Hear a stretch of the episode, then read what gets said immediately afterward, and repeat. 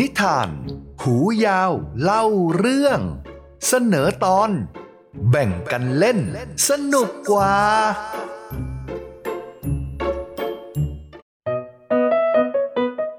หูยาวมาแล้ว มีเรื่องมาเล่าให้ฟังอีกแล้วล่ะ เป็นเรื่องของหูยาวกับเพื่อนที่โรงเรียน วันนี้เกิดเรื่องใหญ่แล้ว มาฟังกันเลย ณโรงเรียนอนุบาลร่าเริงหนูจี๊ดกับสามสี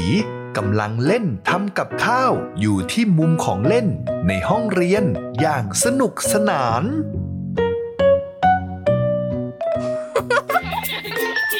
เอะวันนี้เล่นทำกับข้าวอะไรดีนะเมียวอยากทำอะไรก็ทำเลย หยิบของเล่นออกมาให้หมดตู้เลยสิหนูจี๊ด หูยาวกับตัวนุ่ม เห็นสามสีกับหนูจี๊ด เล่นของเล่นอยู่อย่างสนุกสนาน เลยขอเข้าไปเล่นด้วย สามสีกับหนูจี๊ดทำอะไรกันอยู่หรอ เล่นทำกับข้าวกันอยู่จ้าสามสีกับหนูจี๊ดหยิบของเล่นที่มีอยู่ในตู้ทั้งหมด ออกมาเล่นด้วยกัน จนไม่มีพื้นที่ว่าง ที่ตัวนุ่มกับหูยาว จะแทรกตัวเข้าไปได้เลย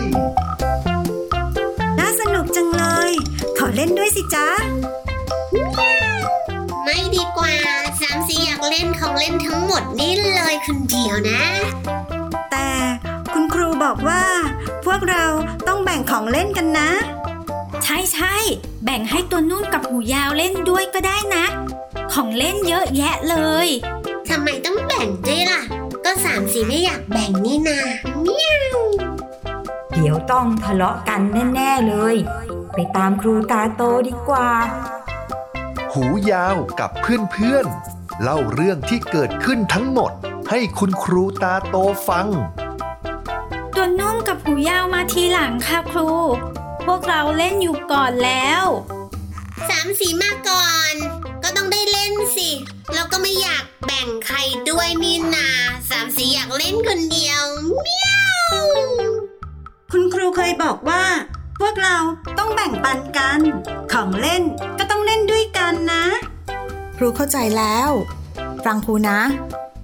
ถ้าเด็กๆมาเล่นพร้อมๆกัน แล้วของเล่นไม่พอเล่น หรือเล่นนานเกินไป ไม่ยอมแบ่งให้คนอื่นเล่น ลองคิดดูว่าจะเกิดอะไรขึ้นบ้างทะเลาะกันแน่ใช่แล้วค่ะ หมดเวลาเล่นของเราต้องแบ่งให้เพื่อนคนอื่นมาเล่นบ้าง แต่ถ้าหนูจี๊ดยังอยากเล่นต่อละคะ ถ้าวันอื่นหนูจี๊ดมาช้า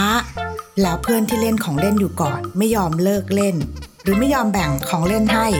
หนูจี๊ดจะเสียใจไหมคะ หนูจี๊ดเสียใจค่ะคุณครู วันนี้หูยาวกับตัวนุ่มก็เสียใจนะคะ ที่ไม่ได้เล่นของเล่นๆแล้ววันนี้พวกเราจะทำยังไงกันดี ของเล่นของเรามีหลายชิ้น ถ้าเราเอามาเล่นทั้งหมด โดยไม่แบ่งเพื่อน เพื่อนที่ไม่ได้เล่นก็เสียใจ ส่วนคนที่ไม่แบ่งเพื่อน ก็จะไม่มีเพื่อนมาเล่นด้วยนะใช่ใช่แล้วทำไมพวกเราไม่ไปเล่นด้วยกันล่ะ เล่นกันทั้งหมดนี่แหละ พวกเราไปเล่นกันดีกว่านะ ดีเหมือนกันหูยาวตัวนุ่มมาเล่นด้วยกันสิเมียวมามาพวกเรามาเล่นทำกับข้าวกันหูยาวอยากกินอะไรจ๊ะ ไข่เจียว แล้วตัวนุ่มละจ๊ะเมียวอยากกินอะไร ตัวนุ่มอยากทำผัดผัก งั้นเดี๋ยวสามสีจะไปเป็นคนทอดปลาทูเองเมียว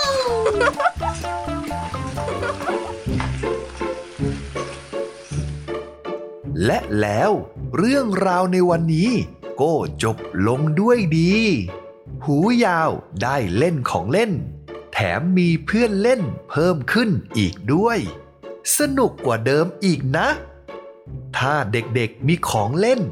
อย่าลืมแบ่งให้เพื่อนๆเล่นด้วยนะครับ